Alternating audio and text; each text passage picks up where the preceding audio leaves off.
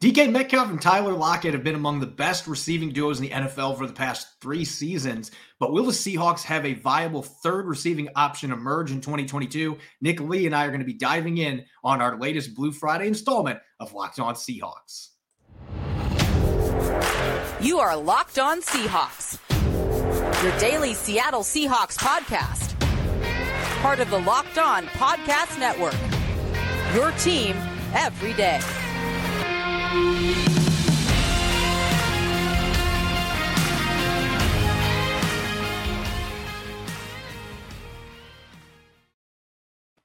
Greetings, 12. This is Corbin Smith, your host for Locked On Seahawks. Joining me for our Blue Friday episode, my co host, Nick Lee. Thanks as always for making Locked On Seahawks your first listen five days a week. We are now five days away from the start of Seahawks training camp. They're going to be reporting next Tuesday, so it's drawing even closer. A few more blinks, and the Seahawks will be at the VMAC. we're going to continue our training camp preview today, checking out receivers as well as cornerbacks. Now for your lead story here on our Blue Friday edition of Locked On Seahawks. The Seahawks will report to the VMAC in five days. Training camp is just around the corner, and yet superstar receiver DK Metcalf still does not have a new contract. It is clearly crunch time now, Nick, as we have five days till camp. This is where John Schneider and Matt Thomas have typically made their money. A lot of extensions for big name players happening right before the start of training camp or like last year with Jamal Adams in the first couple days of training camp. So this next week, this window here is critical. So some fans might wonder, is it time to panic? Where do you stand on that front? I'm a pretty staunch no still on the panic button. Um, if we're talking holdout, fines, you know, he's not he's not coming to camp and he's missed several practices and he's still a no show uh, for a week or so. Then yeah, then maybe you could start to get worried. And even then, know, we've seen things get done uh, in time for the season. And the reason why my panic level, I'd say out of 10, one out of 10, it's probably at a two or three right now, is that Jamal Adams one you mentioned last year.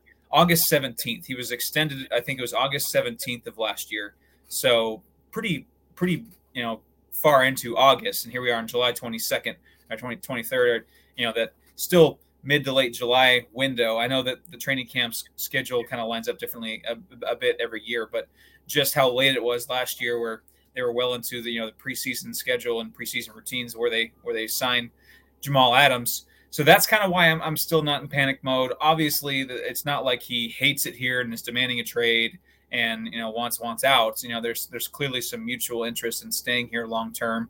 And you know, he, he just like Jamal Adams last year, or unfortunately he did get hurt and you know struggled a bit last year when he was in there. But you know, DK Metcalf doesn't need three preseason games if things if things prolong that much, you know, to get to get to into tip top shape. But for me, still panic level pretty low, especially with how late they extended uh, Jamal Adams last year, who and Metcalf now arguably is a bigger superstar.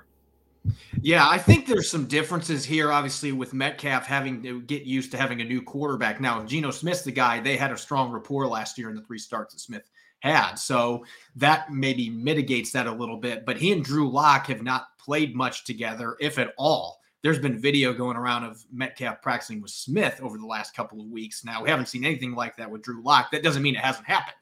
But this is certainly a situation where the Seahawks would like to have Metcalf there for the start of training camp, ready to go with a new contract. So I would think that there's a sense of urgency. That being said, I'm pretty low on the panic meter too. I'd say a steady three right now for me, just because there are a few other receivers out there, namely Deebo Samuel, trying to get something done with the 49ers. You got to wonder if Metcalf is watching that in the peripheral. He's already watched a number of deals. I'm going to put this chart up here for our YouTube listeners. I'll be reading through the numbers as well.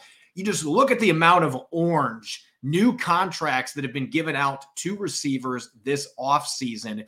Six of the top seven highest paid receivers in the NFL per year received their contracts in the last four months. You got Tyreek Hill coming in at number one, $30 million per year.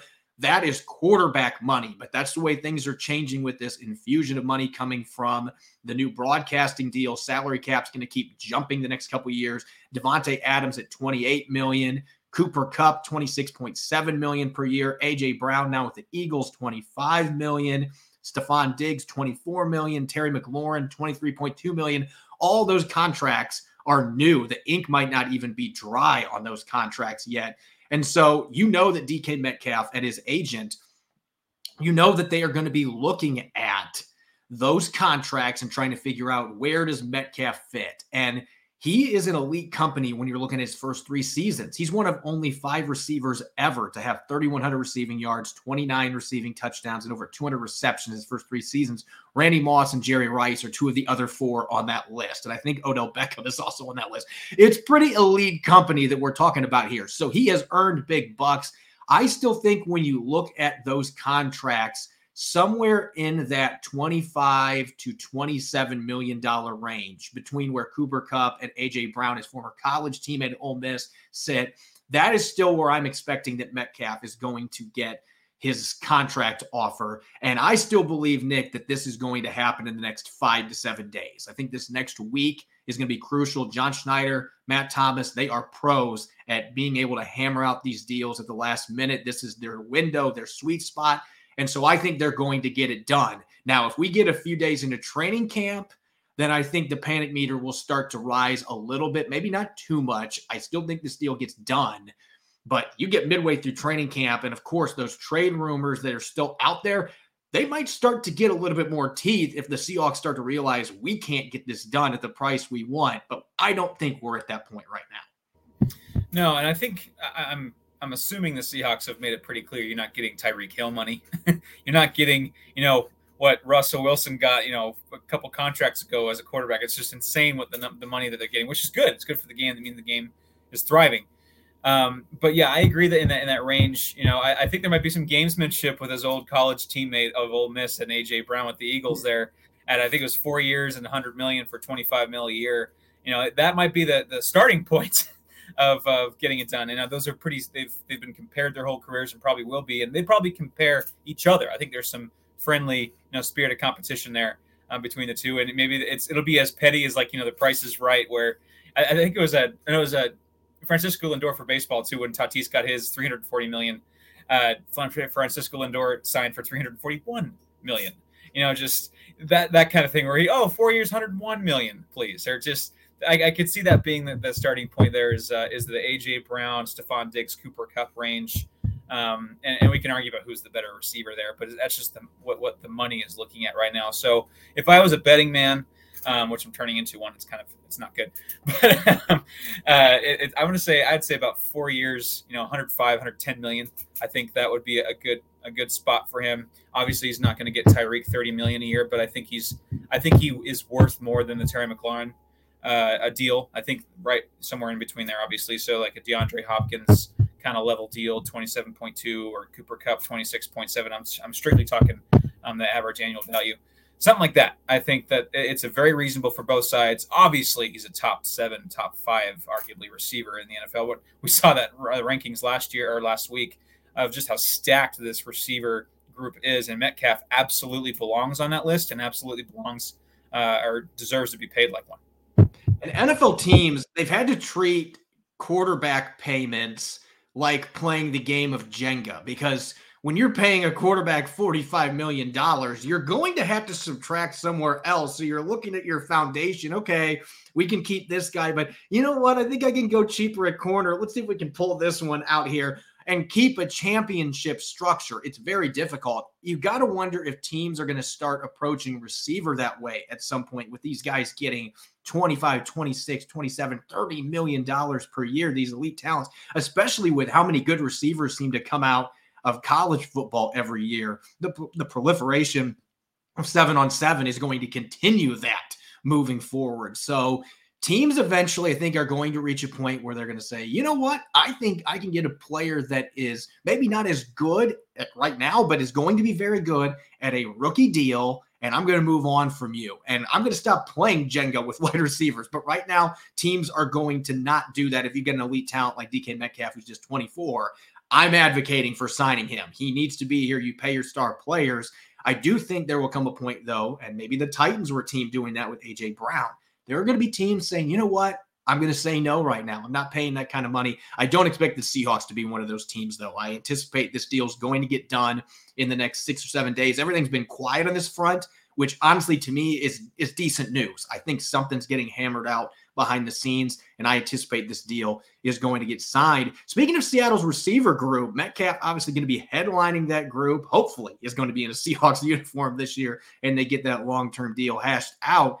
The Seahawks will also have Tyler Lockett, but who's going to emerge as that third receiver? We're going to be checking out the entire receiving group when we come back in the latest installment of our training camp preview.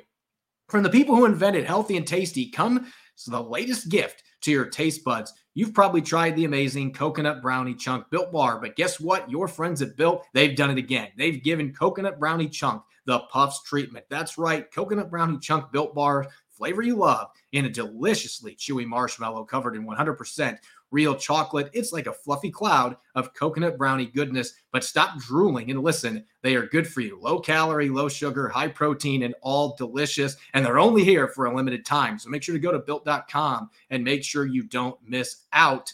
Delicious coconut, rich sweet brownie, creamy marshmallow. Stop fantasizing. Go to built.com to order your box of coconut brownie chunk built puffs right now. Visit built.com and use the promo code LOCK15 and get 15% off your order. That's LOCK15 at built.com for 15% off your next order.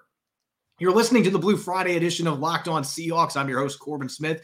Joining me for today's show, my co host, Nick Lee. Thanks as always for making Locked On Seahawks your first listen five days a week. And make sure to check out this came out on July 18th. Which NFL stars move the betting line the most? Locked On gives you the 50 most valuable players in the NFL from the odds makers at Bet Online. Again, that became available July 18th on Locked On NFL. You can listen wherever you get your podcast as well as on YouTube. Continuing our training camp preview, Nick, we just talked about DK Metcalf's contract situation. He still doesn't have a new deal, but as long as he is in town, going to be your number one receiver. You also have 1B and Tyler Lockett, who's been one of the most productive receivers in the NFL as well, actually had more receiving yards than Metcalf last season. Metcalf won the touchdown title, though, with 12 touchdowns. These two have just been so dynamic. They're the only pair of receivers with over 3,100 yards apiece the last three years in the entire league.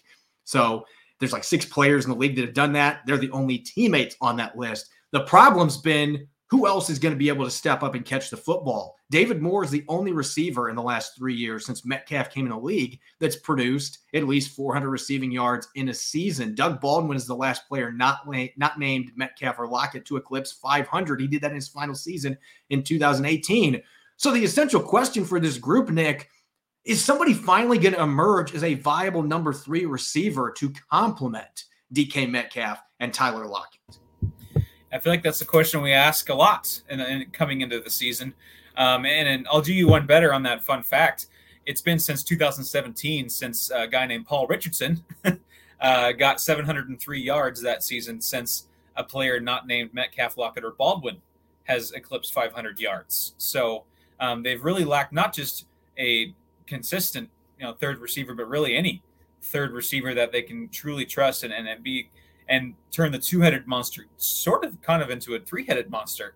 They, they really have not had that. Of course, uh, we're, we're pretty spoiled here in Seattle with Lockett and Metcalf. I think most, if not all, NFL teams besides Seattle would trade their top two for those top two. I think that that's if you have to package both of those and make them a trade. You know, I don't know an NFL team that would turn that down. Um, for me, the, the, the spotlight, the guy that I, I, I I'm starting to believe that could be finally that guy uh, unfortunately, just couldn't get it together in his rookie year last year. Had had some tough luck, some tough breaks, um, a concussion, uh, a nagging injury in camp. Dee Eskridge, I was a big fan of him out of college. I actually got to see him play in person in college, and he, he's just a guy that jumps off the page with sub 440 speed. Um, he's got all, all the traits you want and a kind of a, a jitterbug, you know, YAC, get him out in space, jet sweeps, pop pass kind of receiver. And those are the guys, especially on a Shane Waldron type offense, especially as you know you're not tailoring to a quarterback that wants to run the show and doesn't really, and, and you don't have that quarterback that can really take over a game. You're going to want your quarterback to play a bit more point guard, and you know to distribute. And you're going to need more than just Lockett and Metcalf to do that if you're going to have any sort of success this year. And Dee Eskridge is a guy that has a complementary skill set. I was looking for guys that kind of have, you know, Metcalf's obviously got all got it all. He's an Avenger. He's a superhero. He's got the speed, the size, the physique, yeah. the mentality. Lockett, the precision, and he's got some speed. I think Dee Eskridge has that skill set, that that true elite speed that complements those two enough to be a different look, a change up, and and to to integrate into the offense to where he can get a decent volume because it's really we're trying to figure out who can get the volume of touches and looks to get to that number, the 500 yards. And Dee Eskridge, I think, has an opportunity to do that since he's a bit of a different receiver, and this offense can evolve such to where he can have that opportunity. Him being a second round pick a year ago and getting picked instead of Creed Humphrey, there's obviously a lot of pressure now on him to be able to go out and stay healthy and produce. And I'm with you. I watched this kid play at Western Michigan in person, and I've also got some links to some of his former coaches that coached him in high school. He grew up about 40 minutes from my house. And the kid has all the physical traits that you want. And he was a productive player on top of it in college. This is not, you know, one of those guys that comes in the league. Well, he's just got the traits. The production hasn't been there. No, the production was there. He led every receiver in the nation in all purpose yards his final season with the Broncos. So this kid has all the talent in the world with that sub 4-4 speed. And at 190 pounds, he's powerful. This is a kid that'll break arm tackles. And so you want to get him involved in the screen game, which has been a huge problem for the Seahawks basically for a decade and a half. Even before Pete Carroll, they had issues with running screens on offense, and they can't stop him on defense. So it's been a, a real problem for him. Can they get that screen game cleaned up and get the ball into Eskridge's hands so that he can make plays after the catch? And he's also got the ability to win downfield with that speed. This is not a screen and quick slant guy that can't go over the top. He can win over the top. So you've got a lot of options with him. I'm going to go a little different direction with my spotlight player. And I actually had a kind of hard time with this because it's funny. You know, you look at the production of their number three receiver or number four receiver, and it hasn't been there. And yet there's been a lot of talent behind DK Metcalf and Tyler Lockett. I think they have as much depth right now as they've ever had at the receiver position. You got a veteran of Marquise Goodwin that can be a reliable third or fourth receiver. Freddie Swain improved a lot last year. Maybe he takes another big step forward. But you've got two rookies, Bo Melton and Dareke Young that you picked in a three pick span in the seventh round in April. I'm going to spotlight the second one they picked. Bo Melton could be a very good NFL player. I thought he was going to get picked much earlier than that. But Dareke the Freak Young, there's just something about him that it, it intrigues me. Now, he might come into camp and just be completely overwhelmed coming from a Division two school. He might be a guy that needs a year on the practice squad before he's truly ready with the bullets flying in training camp at the NFL level to be able to compete. I don't think that's what's going to happen, though. This kid has really rare size to go with speed. He's 6'3, 222 pounds, ran a 4.44, had a sub 6.9 second three cone. So there's a big difference between him and DK Metcalf. This guy's got great change of direction skills. He has ran the football. He's played in multiple types of offense. He has played every special teams. He can return kicks. He can play a gunner role. So he just fascinates me. And I, I really want to see both these seventh round picks, and I think both of them have a legitimate opportunity to make this roster, the back half of that receiving group, especially if they can make an impact on special teams, like I think they both are capable of. But Dareke Young, to me, the ceiling is higher even than Bo Melton. I think Melton's got a lot of upside because he hasn't played with good quarterbacks at the college level. You know, put him with decent quarterbacks. We'll see what Seattle has at that position this year. But this is a kid that has been hindered by that production wise, but I think the upside is there. Dareke Young, though, his ceiling is through the roof with his physical tools, his versatility, his size, and just what he has overcome to reach this point. He's also an incredibly intelligent dude with an engineering degree. And so you just love everything about his makeup. And so I'm excited to see what he can do. Now, let's get to our bold predictions here at the receiver position. I had like five different directions that I thought about going. So I'm going to let you share your prediction first. What is your bold prediction at receiver for the Seahawks this year? Well, I'm going to stick with kind of my bit this for this uh, section, and I'm, I'm going to ride the Dee Eskridge train until it falls off the track, so we ride to the promised land with it. And I'm going to say he is the first one since well since Paul Richardson that's not named Baldwin Lockett or uh, Metcalf to reach 500 yards. I really think, especially with this offense, I know the quarterback position is a little bit of a, of a question mark, and you know how many passing yards will there be to go around. But I, I, truly think he has the skill, and this offense could aid in him finally becoming that that true third option and and reach that 500 yard plateau there's a number of statistical predictions that I could make here. I could do the the you know conventional and go with Metcalf or Lockett for this particular one, but I'm just going to look at the 53 man roster right now. I don't know that he stays on the roster for the entirety of the season, but I think that Cody Thompson is making this football team out of camp. And some of our listeners might be thinking, what about Penny Hart? We didn't even mention him, and he's played almost 30 games the last two years.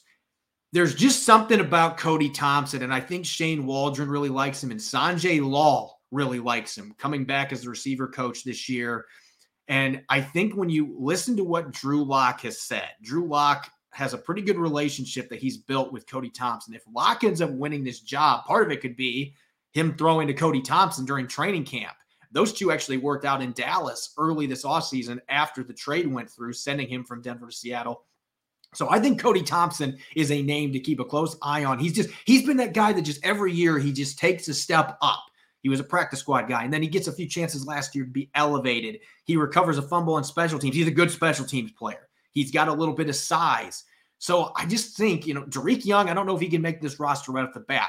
I like the upside, but maybe he starts on practice squad and then gets on the roster late in the year. But I think Cody Thompson on day one is going to be one of the receivers on this depth chart. This is going to be an incredibly fascinating position because you've got, I think there's at least nine or 10 guys on this football team that are NFL caliber receivers. Because I didn't even mention Cade Johnson, Penny Hart. I just threw that name out there. Aaron Fuller. I mean, there are some guys near the bottom of the depth chart that probably could play for a few other teams in the league. And I don't know that they have a fighting chance to make this football team. There's a ton of depth. And so that competition is going to be intense behind Metcalf and Lockett. And you're hoping Eskridge and Swain are your three and four, and those two guys can take a big step forward. Now, the defenders who have to cover receivers in training camp, the corners, that is a group that underwent a lot of changes this offseason as well. So we're going to be taking a look at that wide open cornerback competition coming up here in a moment. BetOnline.net is your number one source for all your betting needs and sports info. Find all the latest sports developments, league reviews, and news, including the second half of this Major League Baseball season. BetOnline is your continued source for all your sporting and wagering information, including live betting, esports, and scores. And BetOnline.net remains the best spot for all your sports scores, podcasts, and news this season. BetOnline.net is the fastest and easiest way to check in on all your favorite sports and events, whether it's MMA, boxing, or golf. Head to their website today or use your mobile device to learn more about the trends and action. Bet online, where the game starts. You're listening to Locked On Seahawks podcast, Blue Friday edition. I'm your host, Corbin Smith. Glad to be joined today by my co host, Nick Lee. Thanks as always for making Locked On Seahawks your first listen five days a week, whether it's on Apple Podcasts, Google Podcasts, Spotify, or streaming video wise five days a week on YouTube. Now make your second listen to Locked On NFL podcast. Our national NFL experts and insiders keep fans dialed in with the biggest stories and the latest news from around the league because an offseason doesn't equal a break in the action.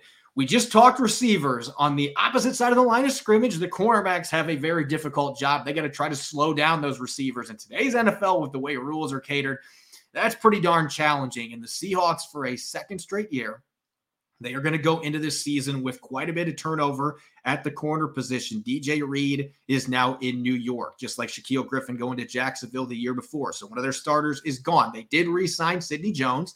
They brought in Artie Burns, who Sean Desai, the new associate head coach, knows really well from working with in Chicago. And they used a pair of draft picks on Coby Bryant and Tariq Woolen in the fourth and fifth round. They're really excited about both of those players. So when it comes to an essential question for this group, it really boils down to who's going to survive and advance in this wide open competition that probably has five players that are capable of winning a starting job on the outside. Yeah, I mean Pete Carroll must be chomping at the bit with this. Not only does he love his cornerbacks, but it's it really is the the always compete mantra right now with, with this group: Sidney Jones, Tre Brown, Artie Burns, Coby Bryant, Tariq Woolen. Justin Coleman, John Reid, Michael Jackson, all these guys, you know, really probably believe they at least have an outside shot at getting a, a starting role, or at least at least being on the roster, if not starting. I mean, it really is truly wide open. Uh, you know, Sidney Jones has that pedigree, that draft pedigree. He's had some NFL success, um, but other than that, you know, Artie Burns too, and, and Justin Coleman. But there's there's a lot of unknown, untapped talent there. Um, guys we've seen a little bit, you know, sh- flash and show themselves as as uh, as being that good, but you know, injuries or whatever. For me, that guy I'm, I'm going to spotlight is Tre Brown.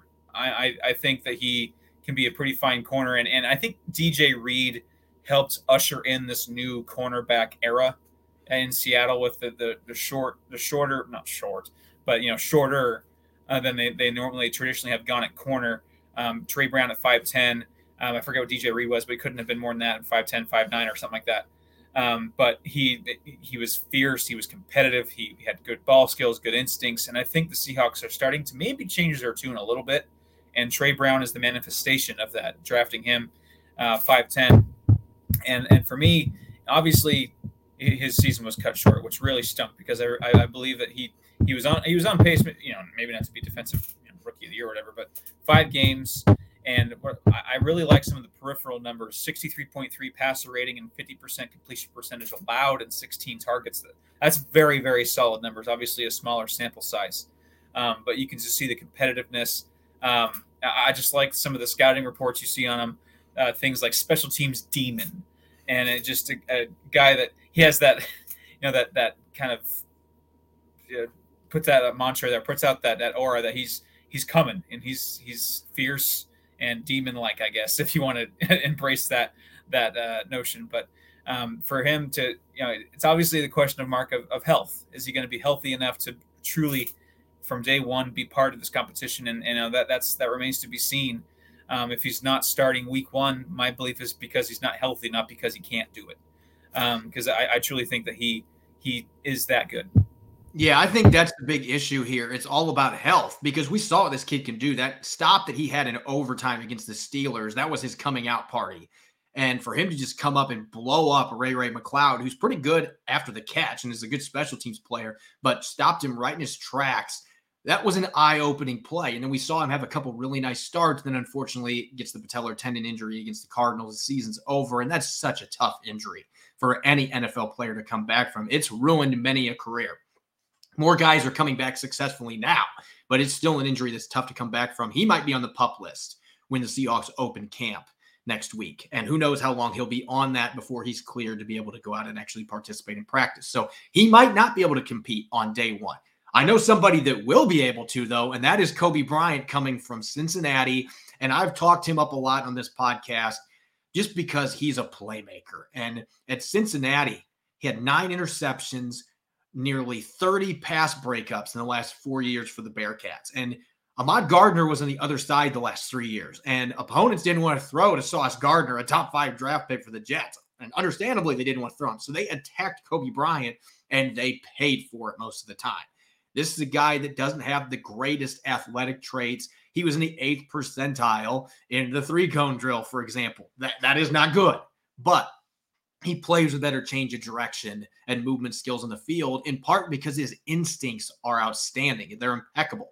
He knows how to read receivers. He runs routes for receivers. And that's how he ends up in position where he can get his hands on the football frequently and get a lot of interceptions. He's also a physical player. He'll come up and he'll stick in the run game, limit guys after the catch when they do make catches against him. And he was the Jim Thorpe Award winner last year not Ahmad Gardner. He was voted as the best defensive back in the country, and the stats bear it out. It's a guy that can score touchdowns on defense, too. I was really impressed by what I saw in the offseason program from him. Again, that's not real football, but you can still see some things. And I think he's got a very good chance to win a starting job on day one, especially if Tre Brown isn't there the first week or so to be able to compete then Coby Bryant has got a door in front of him wide open to take one of those two starting spots. And I think the Seahawks are blown away by his ball skills, his IQ, his football savvy. He's got a very good opportunity to make some noise early and be what Jamal Adams called him a few weeks back the steal of the draft for the Seahawks. I think he can be that guy and start on day one at cornerback, which leads to the bold prediction the other rookie for the Seahawks that I have really not talked about during this segment, Tariq Woolen. I think Coby Bryant is a starter on day one. I don't think that's a bold prediction necessarily, though. This other one is the bold prediction. And I wouldn't have said this a month ago, but I just have a feeling that Pete Carroll is going to have a very hard time if Tariq Woolen makes strides during the season and grows quickly technique wise I think he's going to have a very hard time not getting him in the lineup at some point. So my bold prediction is Tariq Woolen starts at least three games as a rookie this year at cornerback. That is a spicy one. Maybe it doesn't happen, but I was impressed. They have been impressed by what they've seen so far, and he's got size and athleticism you simply can't coach. If Pete Carroll and company can really accelerate his growth, if Tre Flowers could play right away, this kid has a chance to play at some point in his rookie year. So I'm saying three starts for Tariq Woolen this year. Ooh, put down the ghost pepper sauce. That's pretty spicy. uh, but I, I could see it just with his raw talent, his raw skills. I could, I mean, it's so tantalizing, and, and, and it's hard not to get carried away and thinking about what he truly is capable of if he kind of, uh, per, you know, hones in his skills as a cornerback in the in the NFL. My bold prediction is I don't know if it's bold, but it's certainly one that the Seahawks have not had a ton of, and that's uh, lately at least and that's cornerbacks that that get multiple picks and, and just are that ball skill guy that turns into interceptions. I think Coby Bryant. I'm going to go with another rookie. I'm going to kind of tag or ride your coattails for a second. I think he's going to get three interceptions. I think that teams are maybe you know one corner, the other corner spot is a bit more established, and they're going to test the rookie a little bit. And I think they're going to regret testing the Jim Thorpe Award winner. He's got nine interceptions the last four years at Cincinnati. He knows, and they, they played some darn good football teams. If you don't, if you don't recall, you know, look back and see some of the teams that since he played, especially this past season, you know, Notre Dame, Alabama, for to, to name a few. Um, but he's got that ball, he's got that dog in him. You know, he he just he has. While I mentioned that you know Tre Brown might be a bit of a, a changing of, of philosophy with the corners at, at, in Seattle, you know, Coby Bryant is a guy that is very much a Richard Sherman alpha. You know, don't back down from no challenge kind of guy, and I, that that excites me, and that could turn into three interceptions. Yeah, I actually predicted that a few days back that I thought three interceptions for him. So you and I, maybe we are reading each other's mind, but I do think Coby Bryant's got a prime opportunity here in front of him. If Tre Brown's ready to start training camp, then that is going to be fun just watching those two battle because they both have that mindset that the Seahawks are looking for. And Sidney Jones does too. And so this is going to be just like the receiver position. Like I mentioned beginning of the segment, you've got five corners, and I might even make six because we didn't mention Michael Jackson. Uh, but I think he's got a chance to be a thriller in this competition potentially and make things interesting. He That's played good. well in the two games he played last year, and the Seahawks are high on him. So it would be a long shot for him to make this roster with the talent they've got, the rookies they brought in, but don't discount Michael Jackson. He's got an opportunity maybe to be in the mix here too. And then the slot position, you've got Marquise Blair, Ugo Amadi, the veteran Justin Coleman, maybe John Reid. This is going to be a lot of fun watching these cornerbacks go at it. And I'm much more intrigued by this competition now than I was this time last year because it was already apparent guys like Ahkello Witherspoon weren't necessarily fitting in the scheme that they were looking for them to do so. I don't think that's going to be the case with a number of rookies that they're intrigued by getting Tre Brown back, Artie Burns being a fit already with Sean Desai. This is going to be very competitive and this could go a number of different ways. So can't wait to see what happens once training camp opens next week and we start to see this competition play out on the field. As always, you can follow me on Twitter at Corbin Smith NFL. You can follow Nick at Nick Lee 51. Check out Locked On Seahawks and Apple Podcasts, Google Podcasts, Spotify, and of course on YouTube streaming five days a week. Coming up next week on Monday, Rob Rang and I are going to continue our training camp preview. We're going to wrap things up position wise with tight ends and edge rushers. Enjoy your weekend. We'll see you then. Go Hawks.